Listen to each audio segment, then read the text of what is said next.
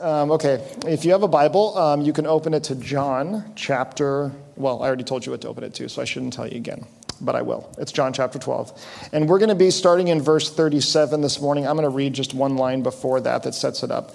And then we'll read all the way to John 12, verse 50, so verse 37 through 50. And we'll put it up on the screen if you don't have a Bible. When Jesus had said these things, he departed and hid himself from them.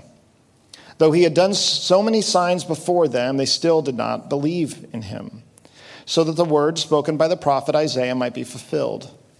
Lord, who has believed what he heard from us, and to whom has the arm of the Lord been revealed? Therefore they could not believe, for again Isaiah said, he has blinded their eyes and hardened their heart, lest they see with their eyes and understand with their hearts and return, and I would heal them. Isaiah said these things because he saw his glory and spoke of him. Nevertheless, many, even the authorities, believed in him. But for fear of the Pharisees, they didn't confess it, so that they would not be put out of the synagogue. For they loved the glory that comes from man more than the glory that comes from God. And Jesus cried out and said, whoever believes in me believes, not in me, but in him who sent me. And whoever sees me sees him who sent me. I have come into the world as the light, so that whoever believes in me may not remain in darkness. If anyone hears my words and does not keep them, I do not judge him. For I did not come to judge the world, but to save the world. The one who rejects me and does not receive my words has a judge.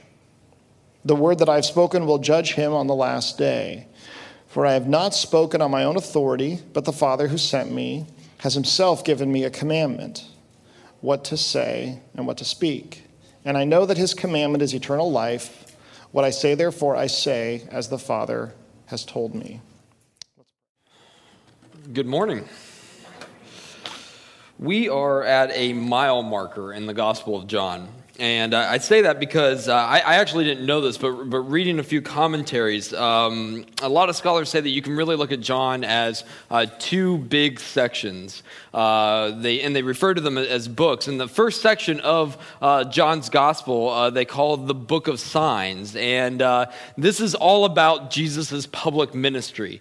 Obviously, the book is about just that, the signs that Jesus did during his public ministry in order to show people who he was, that he was the Son of God as he said he was, and that so the things that he taught about then would be believed, as we're told is his reason for doing that. And the passage we're looking at this morning is a pretty cool one because it is the passage that ends the Book of Signs. Next week, as we move on in the Gospel of John, we will move into what is called the Book of Glory. And that section of John is all about looking to Jesus' return to glory with the Father. And so it talks about not his public ministry, but actually what we'll see is it's Jesus and the disciples, Jesus teaching them and talking to them before he is killed, crucified, resurrected, and returns to the Father.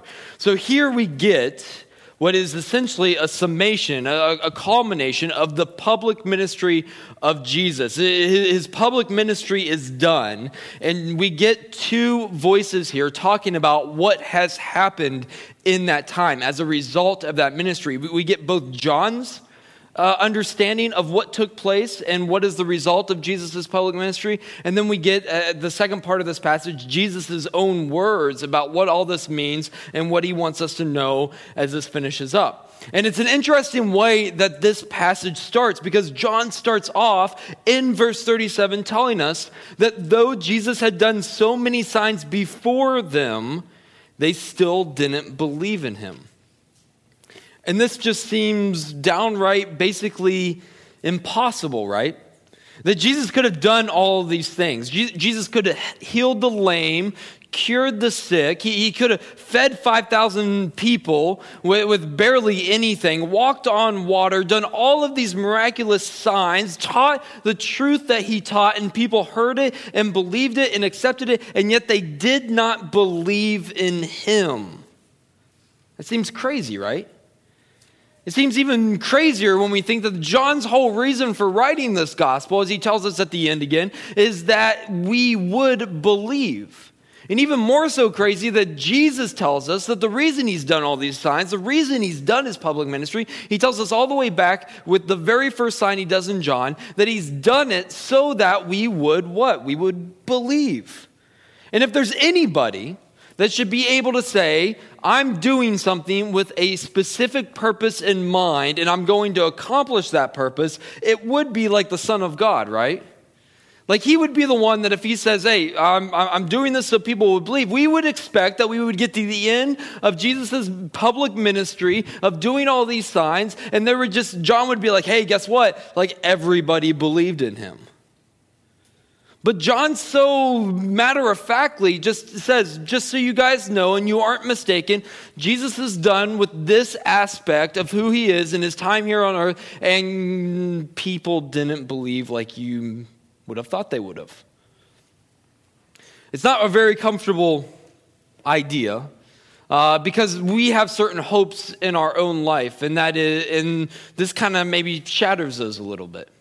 I think we walk around hoping that if someone like Jesus were to show up and do the kind of things that Jesus did, and if we were just to see the miraculous wonders that Jesus performed, well, we would believe in someone like that. We would believe in something like that. It would be easy for us to give our lives to it. We hope that we are inclined to be just that, to be believers. We want to be believers. Yet it's a little scary that there was a group of people that Jesus did all this stuff in front of, and they walked away and they're like, yeah, I'm not really sure I believe in him. Because those are people just like we're people. But we have this deep hope, this deep desire to be believers because we are all searching for something, wanting something, feel a need for something. And that is, just very plainly put, we're going to talk a lot about this morning, we have a desire for a better life. We have a desire for a better life, a life beyond what is currently in front of us, what we're experiencing now. And so we want to believe that that is possible, and we want to believe in something that will help us get there. We have a hope to be believers. A few years ago, I got really into watching documentaries about rock climbing, just climbers in general. And so I would watch it, and it wasn't necessarily like for like rock climbing. That was pretty cool. But it was specifically documentaries about people that were trying to climb places that had never been climbed before. I would watch documentaries about Everest and stuff, but there were certain ones where they were doing something that had been thought unconquerable. They were pushing themselves to the limits. They were actually like doing these death-defying things. They were taking their own life into their hands to do this thing. And what fascinated me about it wasn't the rock climbing part, it was the human angle of it all. It was the fact that there was these people, as you would watch these documentaries and learn about them, most of them had pretty normal lives. They actually had lives that you look at and be like, wow, they've really got a lot. They've got a lot going on. They had wives, they had families, they had a house, like all this stuff that we would look at and be like, man, that is what I want. If I could have that in my life, if I could just have the life that they have, I would be so content. And yet there were these people, it was so fascinating to watch, that they had all this stuff, and yet they felt this deep desire in them to do something more, that something else was out there for them than what they had just there. And it was so propelling in their life that they would actually like risk the other stuff they already had. They were like, I don't feel as though I can be complete unless I do this thing that nobody else has ever done. I feel like there is something more out there for me. Fascinated me. And the reason is that I can identify with that, and I think we all can. Now, we may not go rock climbing and try to climb somewhere that we may end up dying doing it, but the fact is that we are all on a journey.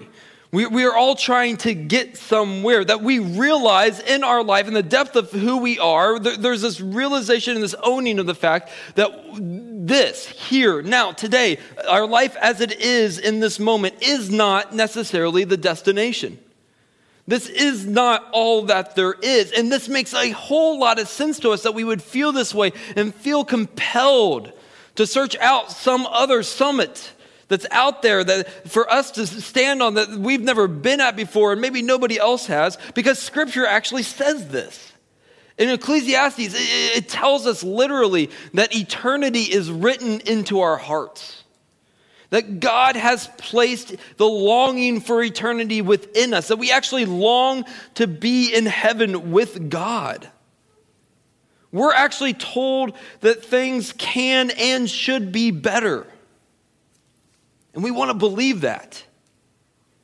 We want to believe that so badly. But it's really hard. We look at our lives and we want to believe it can be better. I can be better. Like this isn't the finished product of who I am. We look at our world and we're like, it definitely can be better, right? We notice just a lot of things that are wrong with it. We're like, it can be better. The problem is that as much as we want to believe those things, life is difficult, life is hard, it wears us down. And the reality, as much as we may hope that we are believers, we are in fact skeptics. We look at our lives and we say, I know what God promises, I know He says it can be better, I hope that it's that way, but in reality, I've tried to be better. I've tried to work on these things. I've worked really hard, and it just doesn't, I don't get anywhere, and I don't see it happening.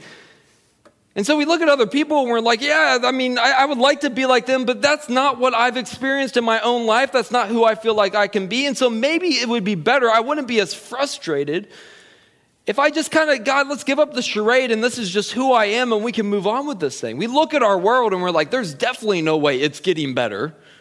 If anything, it's getting worse. And so we start to wonder if that's even possible. And what ends up happening is we have this hope, we want to believe, yet we find ourselves being skeptical about, is it even true? Is it even possible? And we just find out that we're exhausted about it all. It's better just to lower our heads and go about every day and just say, let's settle, and let's settle hard. And then maybe we can be content and not be so worn out. But we're exhausted because there's this thing in us that we feel out there that we're like, okay, it can be this way, it should be this way, and yet we don't see it taking place, it taking hold. We feel like we can have a better life. We feel like we can maybe be a better person, but we're starting to wonder, will that ever really happen? We hope we're inclined to be a believer. We want to believe, and yet we find it so difficult. And that's why John takes us to Isaiah 53. He says, look, just so you know, Jesus got done with his public ministry, and there were people that didn't believe. And it's just like this other guy's ministry. He takes us to the prophet Isaiah, and he's talking to a Jewish community that would have understood Isaiah, known about Isaiah. And he says, if you know about Isaiah, you know that God expected the people not to believe. He says there, quoting Isaiah 53, it says, Lord, who has believed what he heard from us, and to whom has the arm of the Lord been revealed? God is not surprised that we have difficulty believing. God is not shocked that it is a struggle for us. That was actually if you look at a lot of the prophets that God sent out, he tells them at the get-go, hey, just so you know, people aren't going to believe what you have to say. There's this interesting interaction that Jesus has with a father in the Gospel of Mark chapter 9. This father comes up to Jesus, and he has a son who's possessed by a demon. And there's kind of a backstory that's given, and this father's talking to Jesus about it, and he tells him that his son has been possessed since he was a boy, and basically you can kind of read between lines and figure out they've probably tried everything that they possibly could. They started out with a lot of belief and a lot of hope that something would happen, it would be taken care of, there was a cure out there was healing to be had.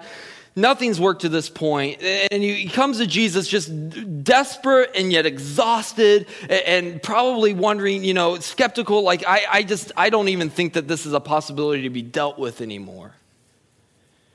And Jesus' response to him is amazing. Jesus tells him, says, if you can believe, all things are possible to him who believes. What's incredible about this, it's a two-part response. He could have just said, all things are possible to him who believes, and just left it at that. But Jesus says, if you can believe. Jesus identifies, he empathizes with us that belief is difficult and hard for us in our lives. That no matter how optimistic we are, how much of a glass half full type of person we like to claim we can be, we are all somewhere in our lives a skeptic. And if we follow Jesus long enough, if we walk after him, there are going to be times and things in our life that we look at and we're like, I don't really think that that's possible, at least for me. Following after Jesus is going to touch the skeptic bone in all of us. And the man's response to Jesus is incredible as well, because it's so authentic. And he cries out to Jesus. He says, Lord, I believe, help my unbelief. Help me with this thing that is so difficult for me to do. I don't know how many of you come in today just exhausted. I imagine it's probably the majority of us, feeling like things should be better. There are things not right, and we want them to be better, and yet we've seen time and time again how it just doesn't seem to happen like we think it should. And it's getting harder and harder for us to believe that better is even a possibility, so why not just accept the way it is now, accept the way we are now? But I want to encourage you in that the Bible is all about and paints a picture that it is a struggle for us to believe. Just look at the first book of the Bible, Genesis. Genesis is a book about how nobody in there could believe God was going to do what he said he would do. That's what that entire book is about. The struggle that we have. Because that is deep in us, because of who we are, somewhere in our DNA, because of the effects of sin. We are all skeptics, and we look at that and we say, I just don't know if it's really that way. As much as we would like to, I've been burnt by that before. And this is only heightened in us because of the world we live in today. Because we are actually educated now, encouraged to be skeptics, to question. That we actually have every right to disagree with the expert. There's a book written a couple years ago by a guy named Tom Nichols, and the title of his book is amazing. It's called The Death of Expertise. And his whole point and what he talks about is that in our world today, nobody's basically an expert. That we look at ourselves as having the right to disagree with and challenge people that have devoted their entire life to trying to understand a certain topic. So somebody comes up to you and talks to you about, economics, and you watched a business show once, and so you can disagree with them and say, hey, no, I know more about it than you do. Nichols has this amazing quote. He says, these are dangerous times. Never have so many people had access to so much knowledge and yet been so resistant to learning anything. And I think that's a quote that we can all agree with, right? That this is the world we live in. That everybody knows everything, and anybody that has an opinion can disagree with anybody else that has an opinion, and nobody is changing anybody's opinion, right? I think it's probably a safe thing to say we can all say that's the problem with the world, and if that could just change, if people would just be willing to learn from one another, a lot of issues would be solved, right? Things could be maybe better. The problem is that this is the culture we live in. And so before saying, hey, everybody else needs to be willing to learn stuff, we need to look at ourselves and say, I live in this culture too, so probably I'm not willing to learn anything either. That actually we've gotten so skeptical about things that we say the way that we see it is the right way, and we have nothing to learn from anyone else. And the problem about this is, at some point, this will carry over into your relationship with God.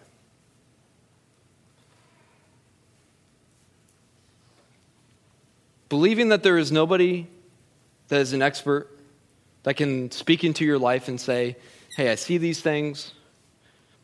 You need to do these things. Trust me. This is the right way to go about this. Before long, we'll no longer think God's able to do that either. Before long, we'll look at God and we'll say, who are you to tell me how it should be? I don't believe that. I don't see that to be the case. Yeah, I hope for that. It didn't turn out that way, so apparently that's not reality. We get to a place where God no longer is even able to speak into our lives. And we lose all hope of ever believing that there's something more. That this thing that is actually written into us, eternity, heaven, being with God is even a possibility. And when it carries over into our view of God, it opens us up to another danger, which is exactly what John wants to talk about, and he uses again the quote from Isaiah, and that is, we hope that our skepticism at the world, at authorities, at God himself won't damage too greatly our relationship with God. We hope that we can, at the very least, stay neutral. And that is when God comes along and he says something and we read his word in scripture and, it's hard for us to believe and we're kind of skeptical about it. We would like at the very least to be able to agree to disagree with God. Okay, God, I see what you're saying. That kind of makes sense. I don't think that's necessarily true for my life. So I don't want to dethrone you. You're still God. I get that. But this certain thing, that's not for me. And so let's just call it a truce. Let's agree to disagree. We'd like to stay neutral. We'd like to be able to walk in on a Sunday morning and be that sermon wasn't necessarily for me. So we'll put that one on the trash heap and maybe next week we'll actually apply to my life. That's where John says it's not even possible, and that's why he brings up then Isaiah 6. We're there in Isaiah, it says, he has blinded their eyes and hardened their heart, lest they see with their eyes and understand with their heart, and turn, and I would heal them. This is one of those passages that people struggle with. It's a lot like in Exodus, where Pharaoh is given chance after chance, right, to see that God is God, proclaim it, release the Israelites, and then at some point it says, God says, I've hardened Pharaoh's heart, and people really struggle with that because it sounds like God didn't even give Pharaoh a chance, but the point is that is made with Pharaoh, that's also made here in Isaiah, that Jesus is showing us is that God does appeal to us through his love and through his grace time and time and time again. But given enough times of rejecting God, there's going to come a place that we are so hardened to hearing the truth and the love and the grace that is in the message of Jesus Christ that we won't even be able to accept it if we wanted to. We would like to hope that we can hear the truth of Jesus, so that we can hear the gospel and we can in some way at least stay neutral, when the reality is we are always biased. When we hear anything, we either accept it or we reject it. When we hear the gospel, we have to make a choice. Will we move towards Jesus Christ or will we move away from Jesus Christ? There is no staying where we are. Are we going to join him? Are we going to take a step towards joining him, or will we move towards opposing him? It is impossible to hear the gospel and stay where you are. It is a dangerous thing to show up to church on a Sunday morning, because you cannot hear God's word. You cannot come face to face with Jesus Christ and walk away unchanged. You will either be changed for the better or you will be changed for the worse. But one way or another, you cannot hear the truth that God has and stay the same. You have to, every time you come into contact with him, make a conscious decision. Will I move towards him and join him, or will I move away from him? We have two choices, and only two choices. Neutral isn't one of them. You can either go the way of discipleship or you can go the way of revolutionary. You can either be a disciple, and I love this definition where John Ortberg, he just says, a disciple says, I must have the reality that the gospel promises in my life right now. That when you hear the truth of Jesus, you say, I need that, whatever it is. Yes, I'm taking that next step. I'm moving closer to Jesus Christ. I'm aligning myself with him. I am going to be biased in terms of saying that Jesus Christ is the way and he is what I need. That you hear it and you say, I've got to have it, and I've got to have it now, and I'm willing to do what it takes. I'm willing to give up the good things I have now. I'm willing to put them up and bring them into question. I'm willing to leave my family behind if I have to reach this summit because it's the thing that I need. It's what's written into me, and without it, I'm going to be incomplete. Or we can go the way of a revolutionary, and the danger is that we are all skeptics, and skeptics are inclined to be revolutionaries. Skeptics look at the world and they say, it's not that great, and I think I could actually do better. And so we start to question things. We start to throw things off, I should say, that we don't think are the right way, and that we see it differently. Much of the world we live in is based in this idea. I don't know if you guys, I don't know if you're old enough to remember the 1960s. Anybody here remember that? All right. It's a really long time. It's a really long time ago.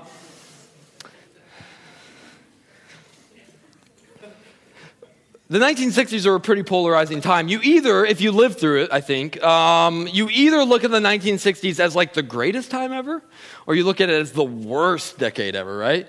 It's probably somewhere in between, as most things are. The thing about that particular decade that started something that has shaped the culture that we lived in, and thus shaped us, is that there were people that saw that there were authorities in the world that actually perpetuated and permeated injustices. And so they started moving towards saying, like, we have to overthrow oppressive authorities that are culminated in racial injustice and some of these other things. And so there were movements actually began there that were, like, based in, like, good ideas. But as people tend to do, we don't know how to limit ourselves, and we tend to take things to the extreme. And so now we live in a culture where it's not just about throwing off oppressive authority, it's just about throwing off all authority. And that any authority breaks down my ability to be me, to be free, that we are skeptical, we have a hard time believing that an authority figure can be over us and know what's best for us and have our best interests in mind as they share that. And so being a revolutionary, we want to throw these things off. And so we throw off all authority. And thus, when we throw off all authority, we throw off any of the markers that we ever had for getting to this place that we're trying to get to. And that is eternity. That is heaven. And we get to a place where we know better. We know better than everyone else. And we know better, even more importantly, better than God, morality, justice, economics. Anything that God has to say about anything, we know better. Or we have something to add. It's not always even that we just throw off God and we say, God's not God anymore and I'm God. It's that we see certain things that God's word says, certain things that God has to say about certain areas of our life. And we're like, you know what, God, I don't know if I believe that totally in this particular circumstance. So I'm going to add a little bit. You know, if God would have just talked about that subject a little bit more, I think things would have been better. So I'm going to add this to what he had to say. We start revolutionizing, reshaping our world, not as God sees it, but as we see it.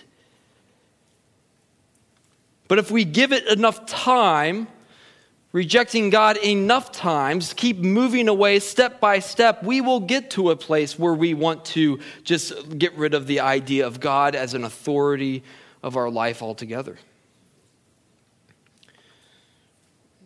Frederick Ingalls has this quote that should be a warning to us, where he says, the fate of the revolutionary is to wake up and realize the revolution you wish for has come, and it's nothing like what you expected.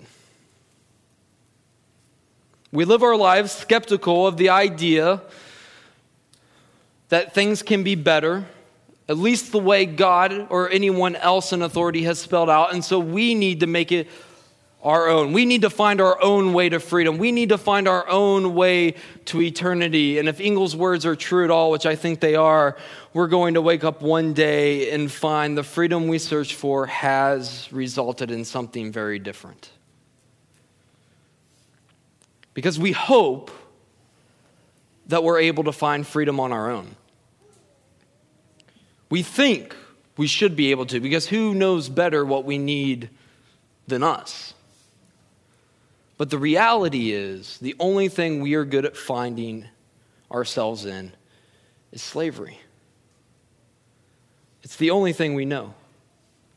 And that's what Jesus' words here are about. That's what Jesus is talking to us about. He tells us, he says, whoever believes in me believes not in me, but in him who sent me. And whoever sees me sees him who sent me. Jesus says, it's not me you're rejecting. It's in fact God.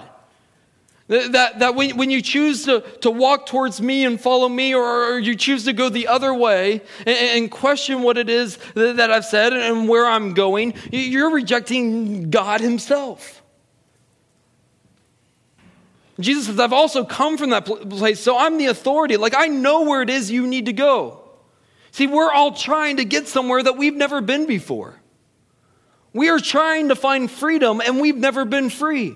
We're trying to get to heaven, and as far as I know it, none of you have been there before. We're trying to figure out how eternity works, and we have no idea. We just have this idea that's been put inside at the center of who we are, and we know we need it, and we know we need to get there, but we have no idea how to.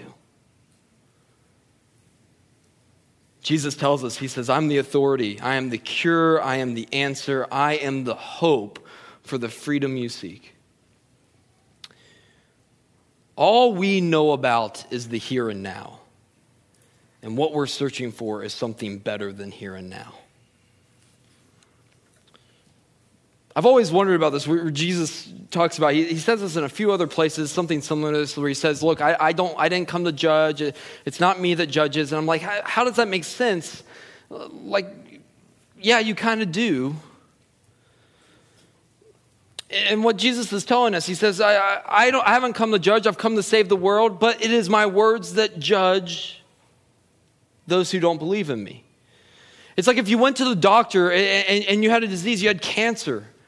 And the doctor said, good news, it's curable, and we have a treatment for it. And he said, you know what? I heard there's a lot of side effects, and I have a really hard time. I don't believe in that stuff. I'm pretty skeptical about it, and so I'm not going to do that. And the doctor said, no, it's proven. It is 100% effective. You take this, you will be healed. And you say, no, I'm okay. Well, it's not the doctor that condemns you, but hearing the hope, hearing the cure, hearing what it is, where you need to go, and you reject that, well, that does condemn you. And that's what Jesus is saying. He's saying, it's like if you're trying to get somewhere and you've never been there, and somebody says, well, I've got a map, I can give you directions, and you're like, okay, no, that's okay, I'll figure it out myself. You're condemning yourself to get lost, and I guarantee you, you're going to get lost.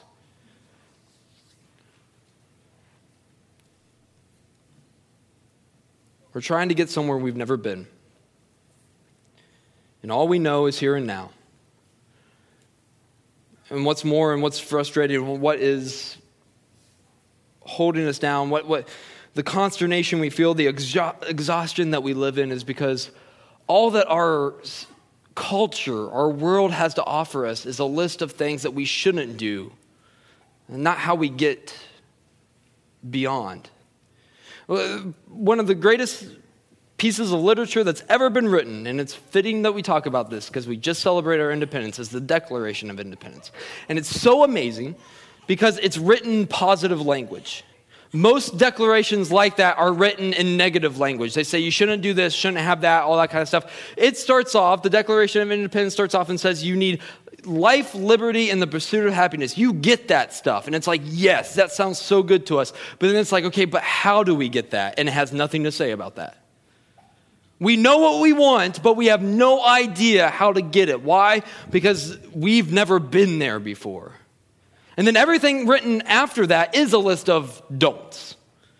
And that is frustrating. This weekend at my house, we spread mulch.